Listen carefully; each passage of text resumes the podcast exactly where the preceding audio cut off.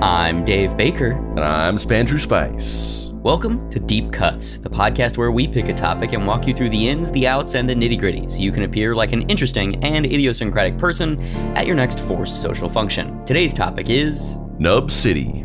What was Nub City? Well, through the middle of the 20th century, one town in the Florida panhandle was home to an inordinate high number of insurance claims. Why was this? Well, the primary occupation of Vernon, Florida was self mutilation. Cut my arm into pieces.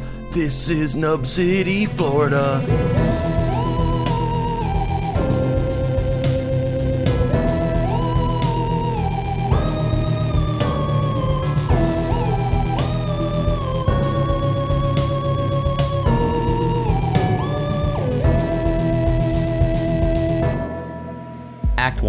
Home Sweet Home.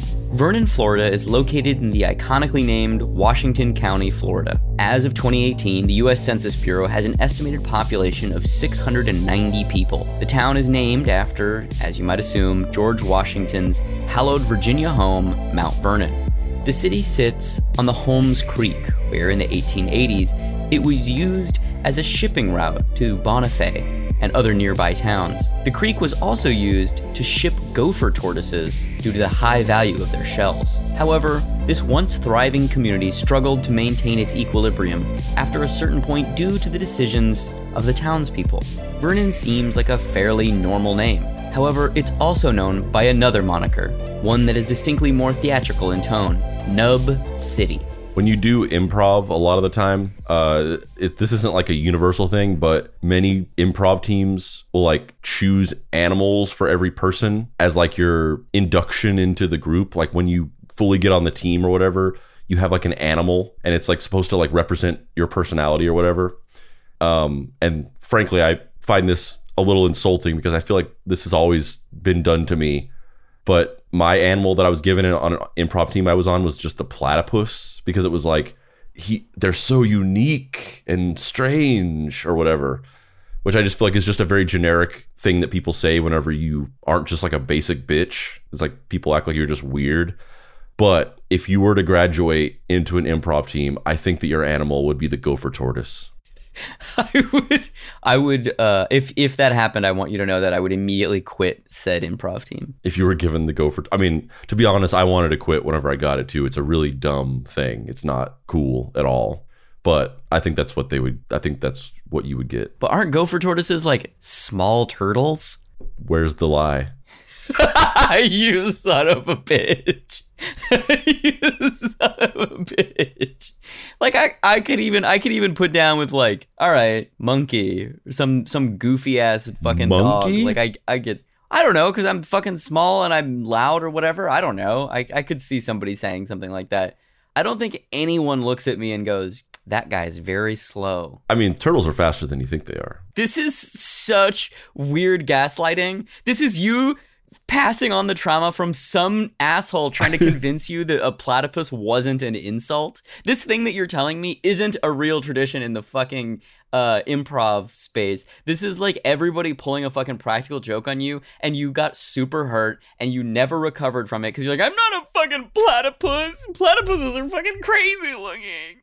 And now this is you passing this on to me, trying to be like, no, turtles aren't slow, Dave. What are you fucking gaslighting me? I mean, parts parts of that may be true, but it definitely is a tradition. Vernon, Florida, aka Nub City, gained the name throughout the 1950s and 60s when an inordinately high number of its residents lost their limbs due to, in air quotes, tragic accidents, meaning that at some point the residents of Vernon became aware of the idea of insurance fraud and then went to town. Initially, residents would receive a payout here or there, a couple thousand dollars due to a grazed hand by a bullet or an accidental gun misfiring hitting somebody in the foot. However, as the money started to pour in, so did the self mutilation, and it eventually went to a whole new level. Spandrew, this story is insane. This story is crazy. When did you first hear about Nub City? I don't know. It, I it's one of those stories, and I I don't know if you have things like this where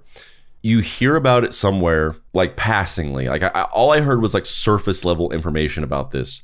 There was this there was this town where all these people there, there was this high number of people who would have insurance claims for like amputations or losing limbs and i it was kind of like a thing where i was like always at the like i i kind of put it on the back burner of like one day i'm gonna go learn more about that because that sounds fucking crazy and i just never it just kind of never did and I and I don't know when I don't know where it came from. I don't know where the where the first time I heard of it or anything like that. It's just it's just one of those stories that's just been kind of like kicking around in the back of my mind for a long time. I feel like this is one of those stories. Like, do you remember? There's that town. I think it's called Gibsonville or Gib Gibbville. In I think it's also in Florida, but maybe Georgia, where it was a town filled with circus performers, like ex little people who were circus performers and ex giants who were cir- circus performers. And after, I think like after the 1950s, a lot of the circuit for circuses died down and sideshows died down. So they all kind of like knew each other and they were like, hey, we're all moving to this little town. Like, come stay with us in the town. And like, a lot of the people in this little township were all, you know, sideshow freak people and, uh, you know, bearded lady. Uh, one of the main guys in the town, I, I think he was eventually arrested for double murder. Yeah, the lobster boy. Yeah, lobster boy. Yeah, he he had like he had like uh you know deformed hands that resembled lobster claws, or at least that's what they said when he was in the circus and yeah, he, he like he murdered his wife, I think. Yeah, I think he murdered his wife. Yeah, who was also a little person performer. Yeah, and he was just like he was just like an angry, belligerent guy who would just get into fights, fist fights daily, and he was a drunk. And then he ended up just killing his wife. Yeah, he like f- basically got drunk, flew into a rage, and then ac- you know either accidentally or purposefully murdered his wife.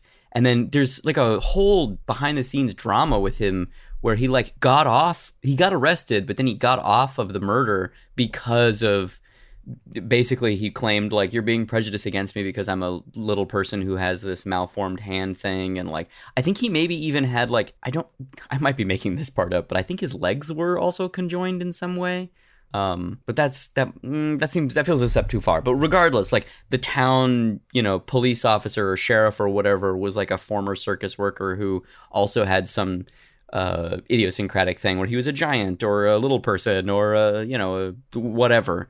Um, and I feel like in some ways, like that story and Nub City are like cousins. You know, like they they both have this kind of American heartland, idyllic, picturesque background where you think of America in this in the 1960s as this kind of uh, you know thriving post-war baby boomers in power and their you know flower power taking over systems of oppression starting to be dismantled with Jim Crow and everything starting to be really fought against the civil rights movement happening and like things are it's mass chaos but it's also like heading in the right direction and there's this very kind of patriotic idea of America in the middle century and you know obviously there were horrible things that were happening at that time but it was also like they were happening so we could move in a positive direction right? The greatest generation yeah, there was there was there was an upward trajectory towards a more a more progressive world. Yeah, more prog- it was uh, fighting for a more progressive world, and there was a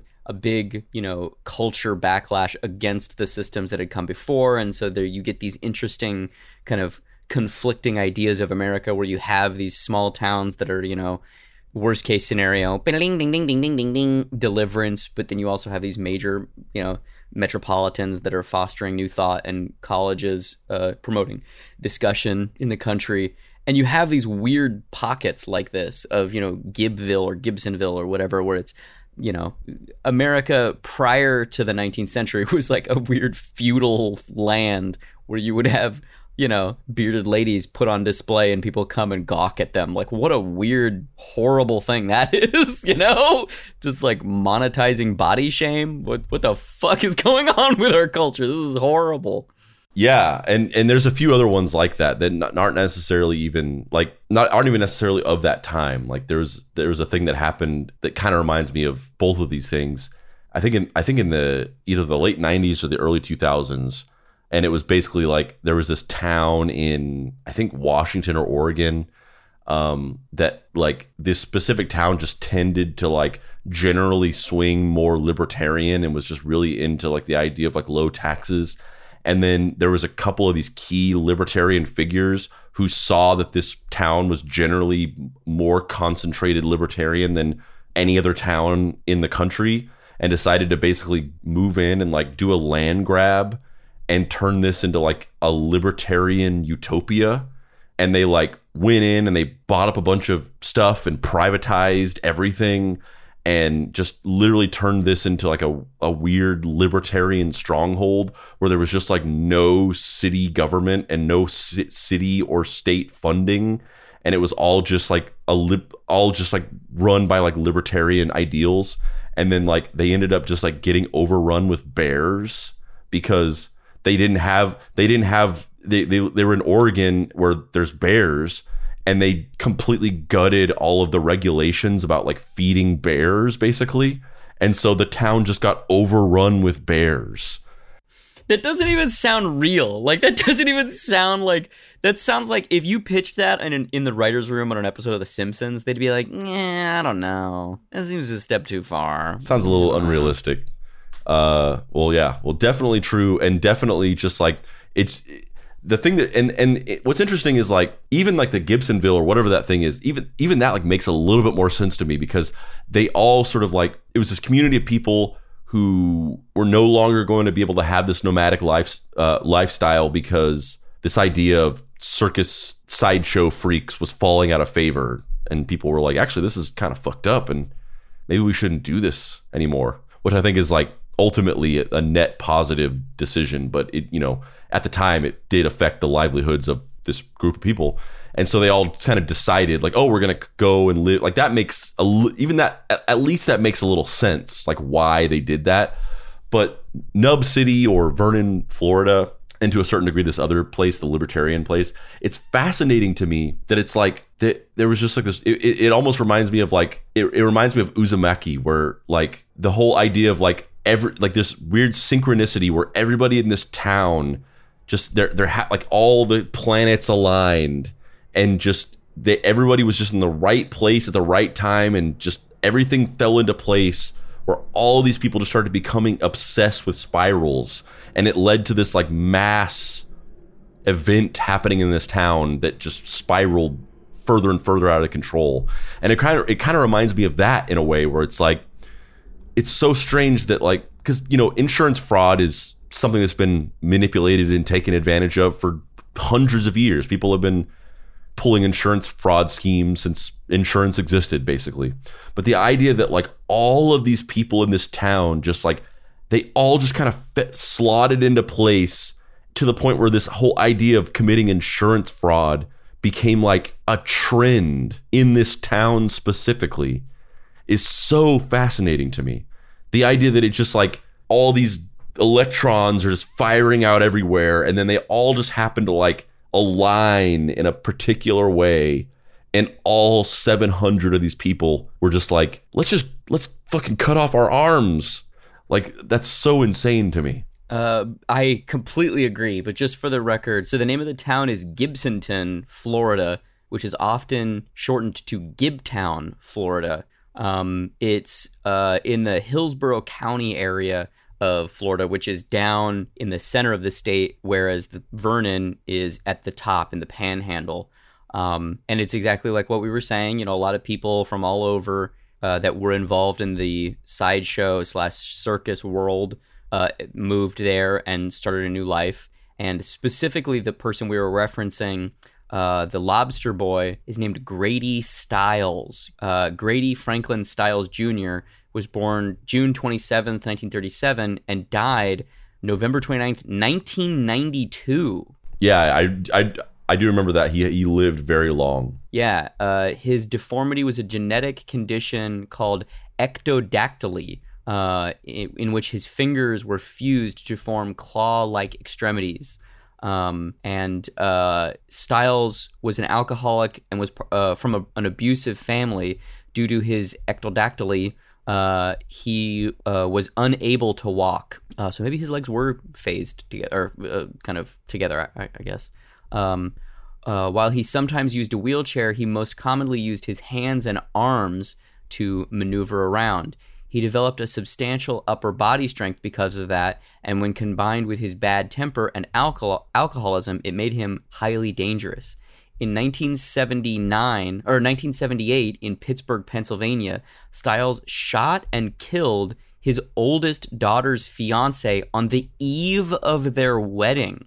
He was brought to trial where he openly confessed to killing the man and was convicted of third degree murder. He was not sent to prison as no state institution was equipped to care for an inmate with ectrodactyly. Stiles was instead sentenced to house arrest for 15 years uh, and, and 15 years of probation. Stiles stopped drinking thereafter, and during this period remarried uh, his first wife, Mary Teresa. However, he soon began drinking again, and his family claimed uh, that he had become even more abusive. In 1992, Teresa together with her son from a previous marriage, Harry Glenn Newman Jr., hired a 17 year old sideshow performer named Chris Wyant to kill Stiles for $1,500.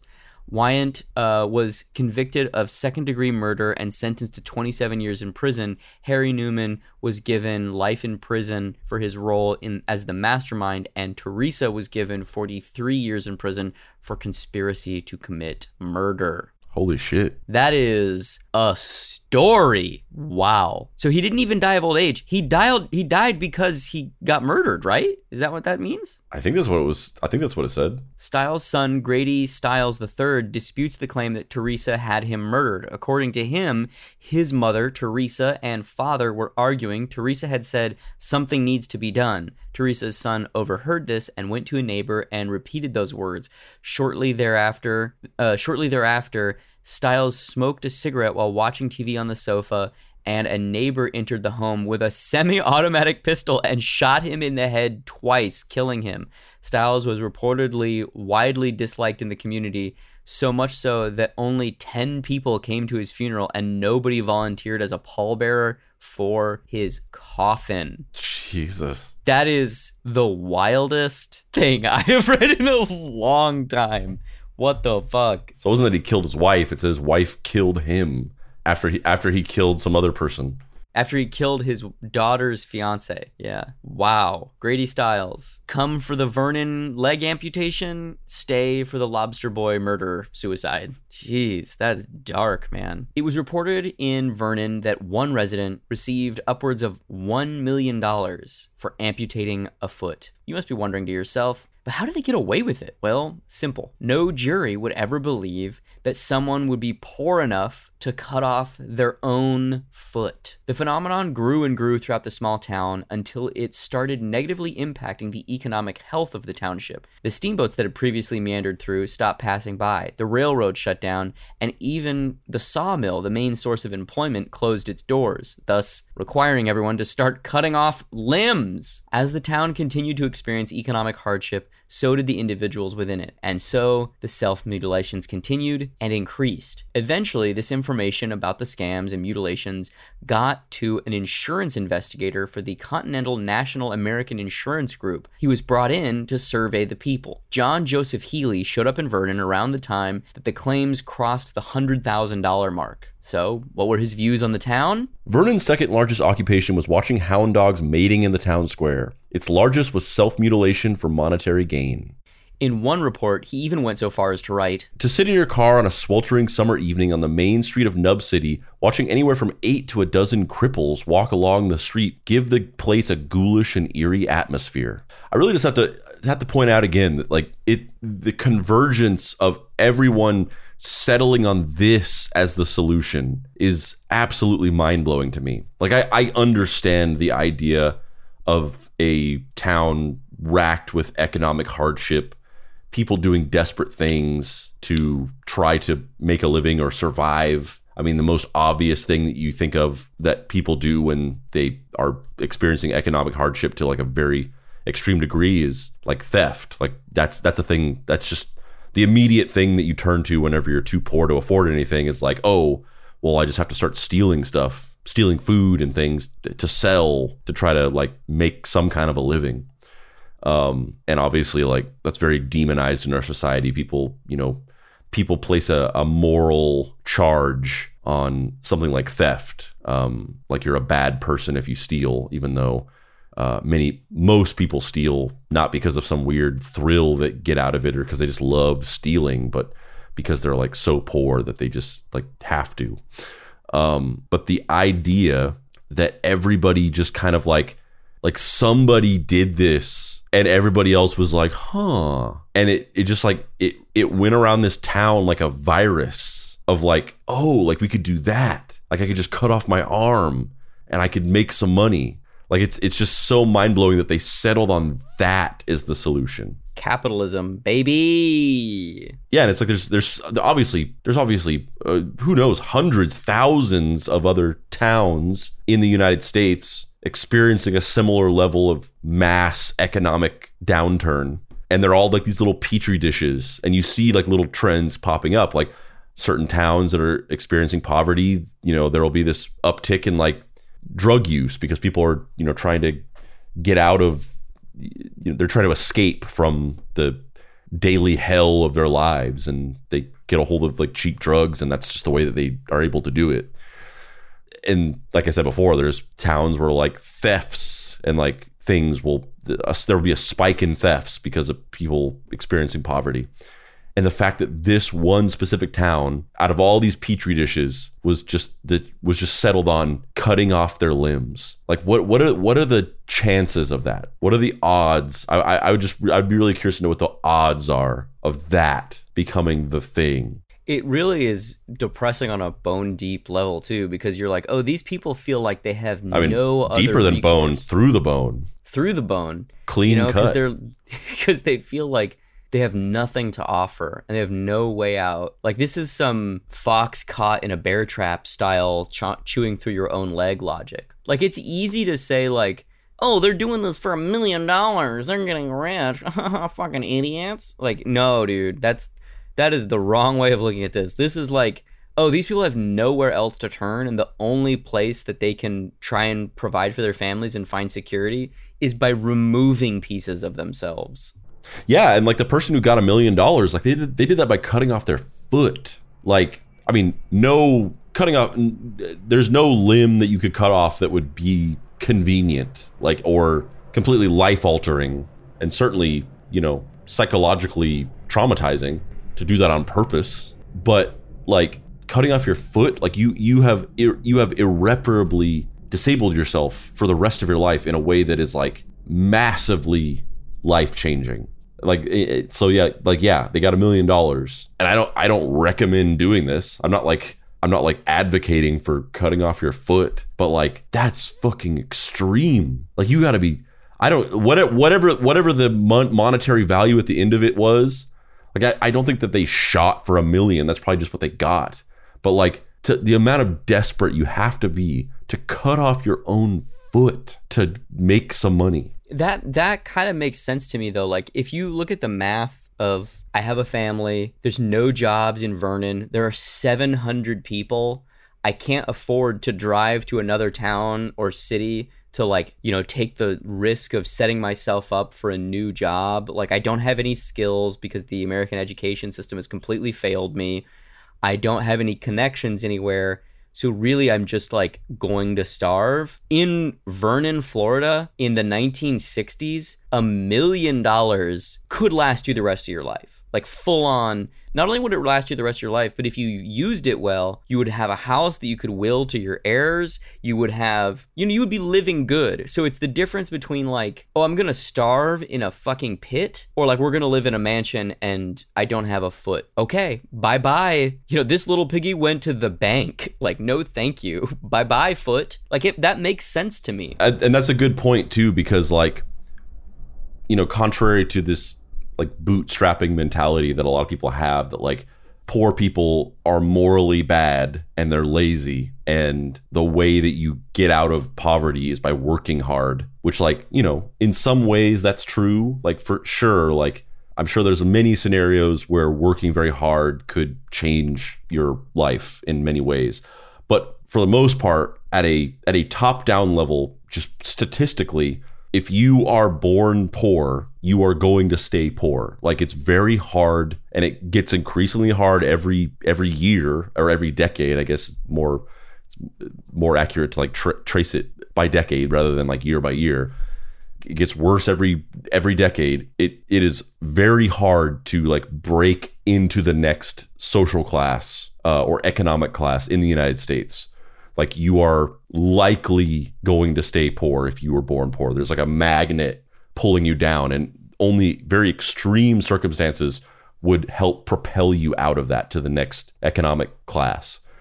So the idea of like, even if this specific town wasn't experiencing this massive um, poverty epidemic, like I, I can basically I can basically like sacrifice my foot at the altar of capitalism to set up my family, my bloodline to have generational wealth or even generational uh just some kind of some kind of foundation so that like my family isn't like fucking like hammered with poverty for the next 50 years or whatever and and it's also you know these people weren't moving out of Vernon. Cost of living in Vernon, I'm sure, was not expensive. It's expensive when you don't have any money, but when you have a million dollars or even fifty thousand dollars.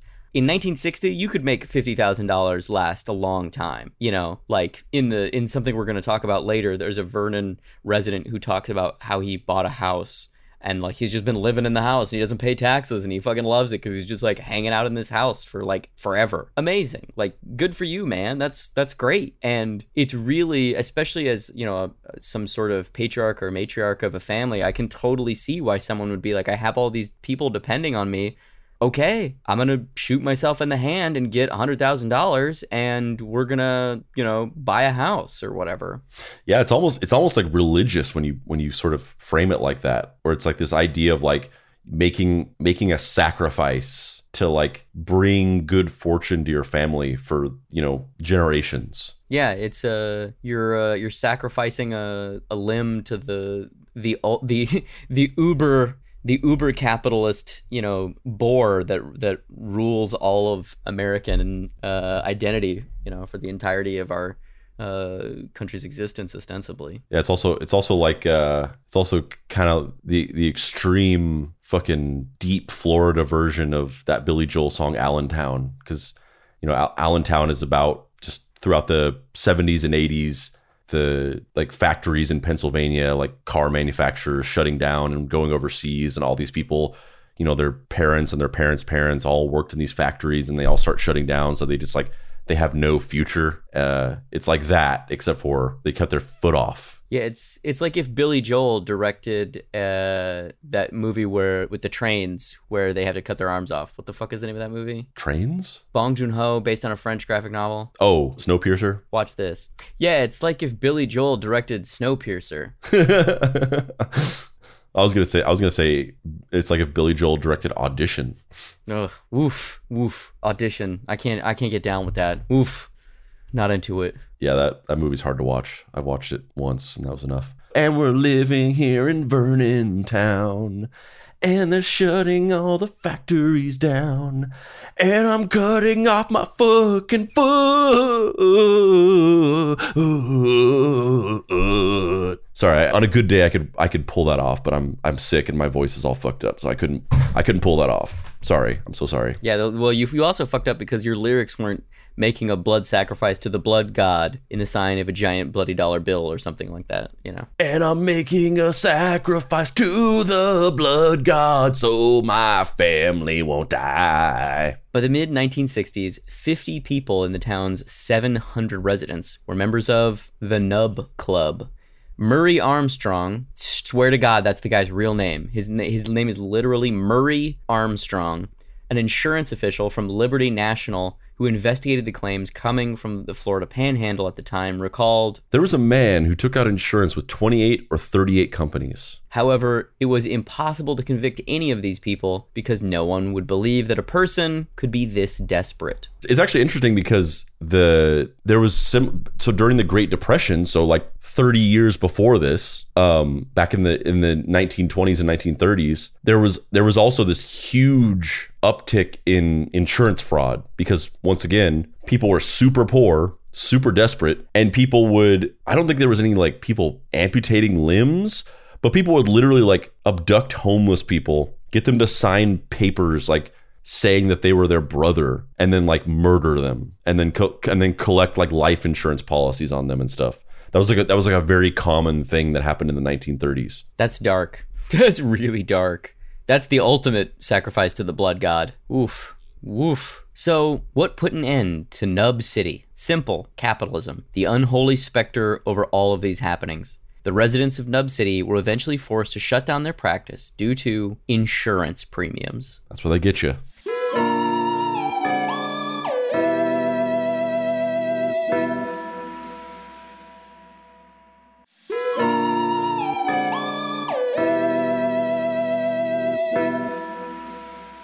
Act 2 Vernon, Florida, the movie. In the 1980s, filmmaker Errol Morris got wind of this story and decided to make a documentary about the town and its inhabitants. He initially went down there to make a doc called Nub City, but the entire town fought him.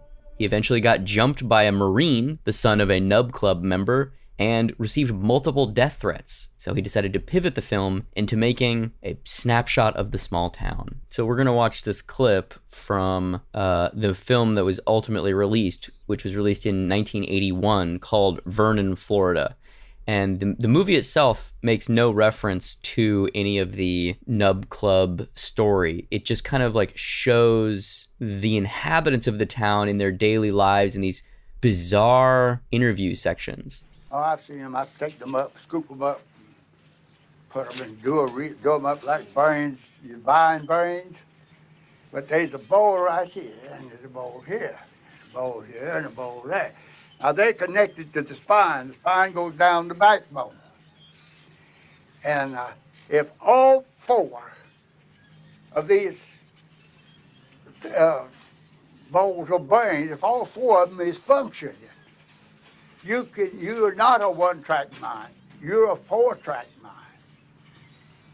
And you can you can I see a lot of folks they can type one letter, uh, write me a letter and you a letter on the type machine and writing on one way with this hand and writing your letter with this hand and my letter with this. And I could take pencil and set down and write. Touch this hand and okay, that one. At the same time. Two pencils. I've done that lots of times. And these brains, now what what I was what I was telling you was I can't stand up just uh, I don't believe without propping against something. It gets me out of balance. I had to get some, get some. And you run one, now, now if you ain't got that, and, and I've offered all over this town, time and again, twenty dollars, anybody do it. You run that footer in a circle this way, and then your hand right to the reverse. Then they just pick up your pistol and go shoot just a week in the eye and singing a song. That's four. In other words, it's five things. That's five things I can do on this,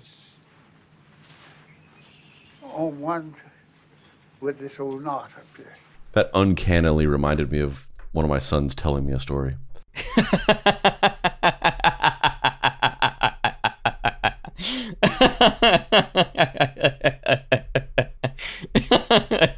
Yeah that's actually really that's a good pull. I uh i don't know what to do with like most of what that guy was saying but man it's so fascinating the the monotonous monotone bizarre cadence that the people in this town that have this extremely thick uh accent have. Like they're all telling these weird stories and they're all kind of like it's it's like a they're all kind of cute if that makes sense. Like they're kind of cute but they're also there's also something like weird and sinister to them. Like one guy is a turkey hunter and he calls them gobblers and he just spends like 20 minutes of the movie talking about you gotta go and kill them gobblers you just gotta get them gobblers you know you just gotta get out there and just get them gobblers you know?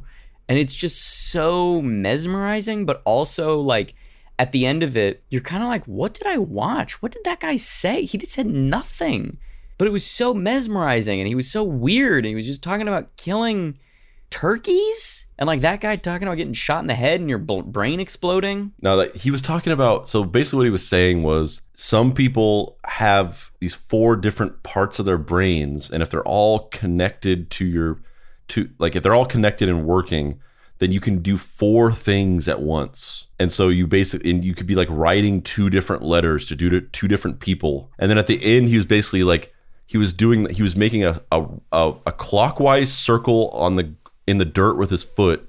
He was making a counterclockwise circle with his hand and then he was miming like cooking something on the stove. And then he was saying that he would sing a song. So he was basically saying like i can make a i can make a clockwise circle with my foot a counterclockwise circle with my hand. I can cook something on the stove and sing a song at the same time because my brain has four different thing like it has there's like four different things my brain can do at once that was that was what he was saying basically and i believe him i believe him fully i think that i, I think that he can do that so fucking strange though like they all kind of have these weird like yeah let's watch some of this guy talking about fucking killing gobblers I said, well, y'all just leave my gun here. I got to use the bathroom. I said, you got to come back the same way. They said, yeah. All right. I got my gun. I didn't get to use the bathroom, though. I was fixing to. But right out in them pines, I heard one gobble. And they done, they, they done left. And I said, my God. Boy, that's the best diarrhea medicine in the world. Mm-mm. You hear tur- turkey gobbling, you forget all about diarrhea and everything. Headaches, anything. I cure anything. And I grabbed my gun and I tow out. I must have went a quarter of a mile, went through a bunch of pines, and he double gobbled. Well, I knew right then that I had a pretty good chance of killing him.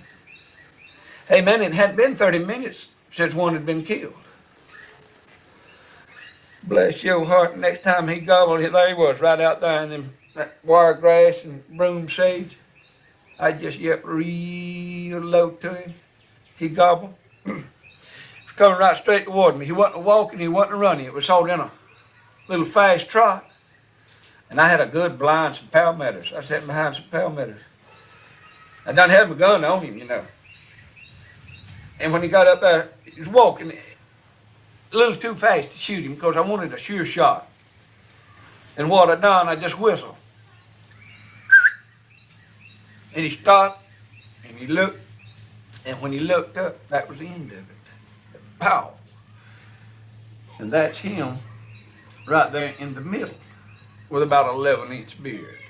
yeah they're just like the, they're just these hypnotically mundane stories like the the lack of self-awareness to not realize that there's like not a human being on this earth that would be interested in what you're saying somehow makes it deeply fascinating. yeah, it laps itself. Yeah, the fact that I the fact that I like couldn't possibly care about what he's talking about makes it makes me like uniquely interested in what he's talking about and I'm hanging on every word. Like what what happened to the turkey or the gobbler? Yeah, man, what happened to that fucking gobbler, bro? It's it's it's fascinating. It's a it's an interesting movie. You can see you can find it on the internet. It's pretty easy to find. Called Vernon, Florida. But it's kind of it's in in relief of the other story. It has all this like like if you're just watching it, it's exactly what you're saying. Like if you're coming to it blind, knowing that knowing nothing about the town, knowing nothing about the people, knowing nothing about this fact that Er- Errol Morris got fucking jumped by an ex-marine who was the son of a guy who was a part of the Nub Club or is a part of the Nub Club, and then and the cinem- the the cinematographer the cinematographer like almost like someone tried to hit, run him down with their car. like they were filming and somebody just like tried to run him over with their car. So the fact that it's so mundane and like totally not about that other stuff is like kind of weird and dark, you know? Where you're just like, oh, they're like, we don't want any problems. We're just gonna show a guy talking about gobblers. Yeah, well, it's weird. Yeah, because it's like he went there. He went there to make a movie about like this town that had this inordinately high number of insurance claims for amputating accidents, and they were just like, "Fuck you, get the fuck out of here." Which honestly is kind of understandable. It's like, you know, leave us alone. Like a bunch of people, bunch our our like moms and dads did this desperate shit back in the '60s because they were so poor. Like, don't come in here and try to exploit this. Like, just leave us alone. Like, I I, I get it. Try to run somebody down with your car is a little extreme, but I get the attitude. I get I get the sentiment. But then like to then be like, okay, fine, fine, fine, fine, fine, fine. Please don't kill us the I, I wonder what the motivation was to like follow through and still like just because they they had the budget and so they just made the movie anyway like I, I wonder what the motivation was to just like follow through and make this other movie that's just kind of like almost like a little bit of a softball like we're just going to cover the mundane the, you know the the mundane slice of life of this small florida town Well, I'm sure it's. I mean, I'm sure a portion of that is we have a completion bond where we have to deliver a finished thing at a certain date, or else we're we're liable for the money that we took as investment to make this documentary. yeah and we don't want to get killed yeah. So we have to make something. we're gonna make like a we're gonna make a puff piece like weird little documentary But saying it's a puff piece isn't accurate either. It's not like they were like Vernon, Florida, the greatest place on earth. Like it's it's a weird like art installation about how strange but but that's that that that's kind of the thing though is like i don't know because to me it more feels like to me it more comes off like the camera is like a captive audience to this person rambling about something that nobody cares about like i th- i mean to to us it comes off as weird but i don't i don't think they think that they're weird. And it almost and it almost feels like it almost feels it less feels like oh like we're just gonna film these people just being very strange and and just like showcase the mundane oddity of this small town and more like all right well just say whatever like say whatever you need to say. Like this is your show. You know what, whatever you want to say just say it and we'll record it it, it it almost feels like the camera is just like a hostage to these people telling these strange mundane stories I think there's a component of that, but I, I think saying that that's not a choice on Errol Morris's part is doing a dis- disservice to objectively one of the best documentary filmmakers of the past history of the medium. You know, like yeah I, I- no I, I get that but i don't know I, I the, the, the documentary doesn't feel like that to me like the documentary feels kind of phoned in to me I, I mean, I liked it. I, I don't know. I think it's it's a it's it's fascinating for sure but it's fascinating because it's just a camera sitting on these people telling these very hypnotically bizarre and mundane stories like it doesn't feel like there's much going on beyond that I think there totally is. Like the opening shot of the movie where there's that car driving towards camera for like three minutes in slow motion as the weird humming music plays and the car spewing out all of this, you know, white smoke. Like,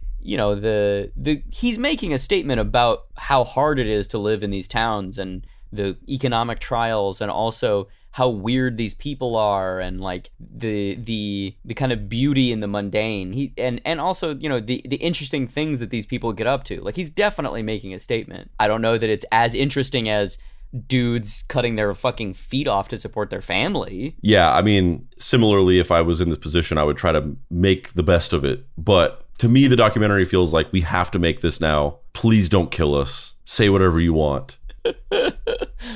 I think it can. I think it can be both. I, I agree with the point you're making that it definitely feels like we have to make something. But I think that the, the a lot of times you know interesting stuff comes from we're out of options. What are we gonna do? Yeah, the uh, the gobbler man, the gobblers, Those gobblers. fucking gobblers. Yeah, and the, the this film itself has also gone on to have a pretty substantial following. In 2002, three dudes went back to the town and made their own like weird little short documentary that's like a companion piece. Um, and that's been uploaded online that you can see, and you, you basically catch up with all the people from the town in 2002. You know, 20 years after uh, the release of Vernon, Florida um, saying it's a documentary is being pretty charitable. It's more just like a guy with a camcorder walking around but it's interesting to see the like desolation of the town and like the tire shop just being fucking demolished and you know um, the gobbler guy being 20 years older decked out in full camo being interviewed like there's interesting stuff if this is your fucking bag you know Yeah, well, without even watching it, that dude talking about moving his foot and cooking is fully dead. fully fully dead. Yeah rest in peace. Rest in peace. Yeah i mean I, I think we pretty much covered the the stuff i wanted to talk about which was most of the like the brutality of capitalism and how it drives people to do just horrible fucking things. Final thoughts on uh, vernon florida slash uh, slash nub city slash gibtown you want to talk about more gibtown stuff? Talk about this uh, Stiles fella murderer slash murderee we could do that too final thoughts Well, I mean, we, we did we did give away a lot of the information, a lot of that, a lot of the details of that one, but maybe we should do that as an episode, a standalone episode at some point. But uh, yeah, it, it's interesting because I, I feel like you know Nub City, Vernon, Florida. Obviously, there's not like a whole there's not a whole lot of details to the story. Um, but I but I still feel like it's a pretty good little example of something that I feel like is there's there's there's a pretty strong dichotomy in our country of belief surrounding the morality of desperation and the things that you will be capable of doing when you're poor. And there are many people who bring a um, like i said before they'll bring a moral charge to the idea of being poor and being stuck in poverty and committing crimes that are related to being poor. And you know i feel like that's our, our, country is you know because of the way because of our financial system and our economic system i think our country is pretty wired to generally adopt that as like mainstream thought. Like if you if you steal you are a bad person if you are poor, you just need to work harder and you won't be poor anymore. And if you're poor, it's your fault. And like that somehow makes you bad and therefore deserve to be poor. And this is a really good, a really good little story to illustrate that point because I feel like the idea of theft is just so charged that it's hard to really have a discussion about it because some people just there's they're, they're, you're not going to move them. Like that you know stealing is bad stealing is wrong and if you do it you're a bad person and that's the end of it. You're not going to budge them on that and be like well you know if you're poor enough like stealing makes a lot of sense.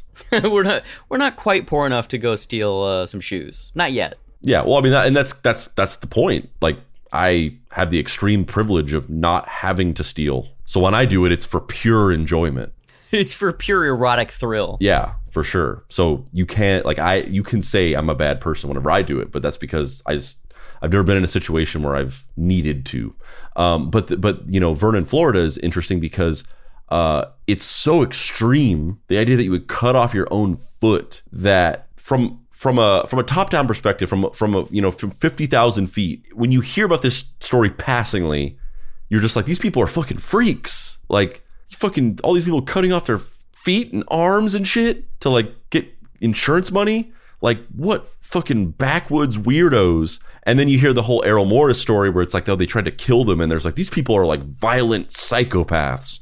That's like that's like your knee jerk reaction to it. And then you drill down a little bit deeper, and you're like, oh, like no, these people are like fucking desperate and poor, and they've been stuck in this for decades and this is just what this is this is the behavior that you will be driven to by a system that pins you down by your neck and holds you and will not let you go, will not relent. This is just this is what happens. This is the and, and it makes perfect intuitive sense.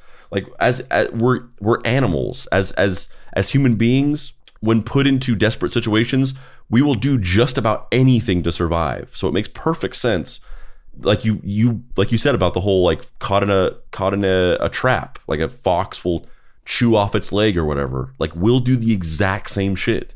And this is just a great example to show that because i feel like so many other things are so charged but this is so extreme that it really kind of illustrates the point of like oh yeah why would somebody go to those lengths to cut off their own foot just to collect some insurance money? Maybe it's because being poor is like fucking traumatizing and awful and something that like people are forced into by a system that like does not allow people to like move out of their economic class by like no amount of how hard work would would elevate you above that. And that's a perfect recipe for people doing bizarre desperate things so more, more people more people should uh, read about this story and think about it a little bit more and think about why somebody would cut off their own foot I'm Dave Baker. and i'm spandrew spice This has been Deep Cuts. If you'd like to find me, you can do so on the internet at heydavebaker.com.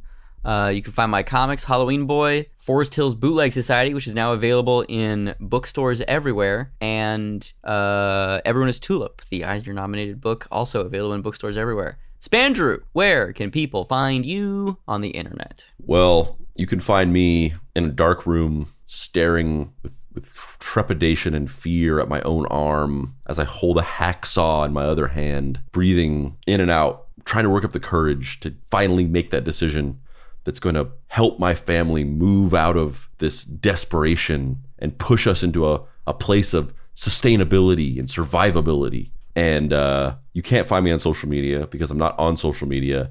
And for the first time, that's not a half joke. I, I deleted the TikTok app off my phone. I, I deleted the, the Twitter app off my phone, logged out of Twitter, and deleted the thing where it's on your keychain. So in order to get back into Twitter, you have to like actually go to the website and like log in and remember your password and all this shit. Just creating barriers for entry for myself. And uh, I I'm I don't I'm just I'm not I'm not using it anymore. It's just it, it makes me feel bad. I feel like people just there's so many people on social media that just like say shit. They have no idea what they're talking about and they just spread all this bullshit out into the world and it's just not good for your mental health. Just like have like the world's fucking speculation just like crammed into your brain on a daily basis. And uh, so, yeah, not on there. But if you want to pay your respects to the dear beloved Papa Price, you can go to dapricerights.com and get his book, Deadbolt AI Private Eye. You can follow us on social media. Still, still use that to a certain, you know, we still have to have social media. So I'm still on to that extent. You can follow us on Facebook, Deep Cuts Podcast. You can uh, go to our Facebook group, Deep Cuts Podcast Facebook group, where we talk about the show and make memes. You can follow us on, you can join our Discord server, bit.ly.com slash Deep Cuts Discord, where we talk about the show, make memes, and talk about other things. You can follow us on Instagram at Deep Cuts Pod. You can go to our website, deepcutspod.com, and click on our shop. You can get shirts and hats and things like that with Deep Cuts graphics on them. You can get our Junior Sleuth uh, shoulder patch and uh, you can pick up one of our last couple of deep cuts uh, simple code tape comics nine track rock opera about napster with a five page full color comic. Uh, a couple of those left. You can pick them up pick them up on our shop. That's it. That's it. And that's all